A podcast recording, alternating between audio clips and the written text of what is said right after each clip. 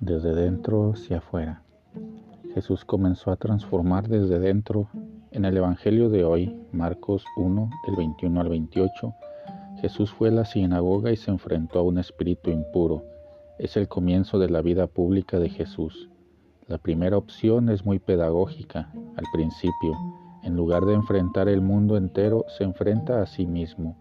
La sinagoga es el lugar de la celebración judía, es comunidad, encuentro, relaciones y precisamente allí habitaba la impureza que es tocada y silenciada.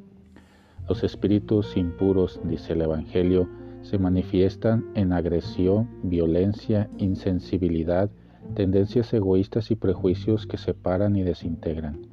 La comunidad judía estaba contaminada y he aquí la primera acción evangelizadora de Jesús.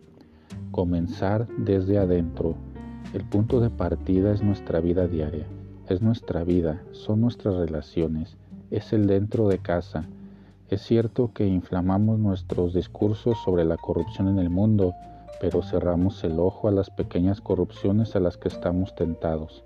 Estacionar en el lugar de discapacitados o preferencial, botar papel en la carretera por la ventana del automóvil, saltarnos las filas, certificado médico falso, aceptar el cambio superior al valor correcto y tantos otros. La impureza que Jesús expulsa dentro de la sinagoga es una denuncia que en el interior es todo tipo de maldad, de presunción, de trastornos. Y la transformación comienza desde allí.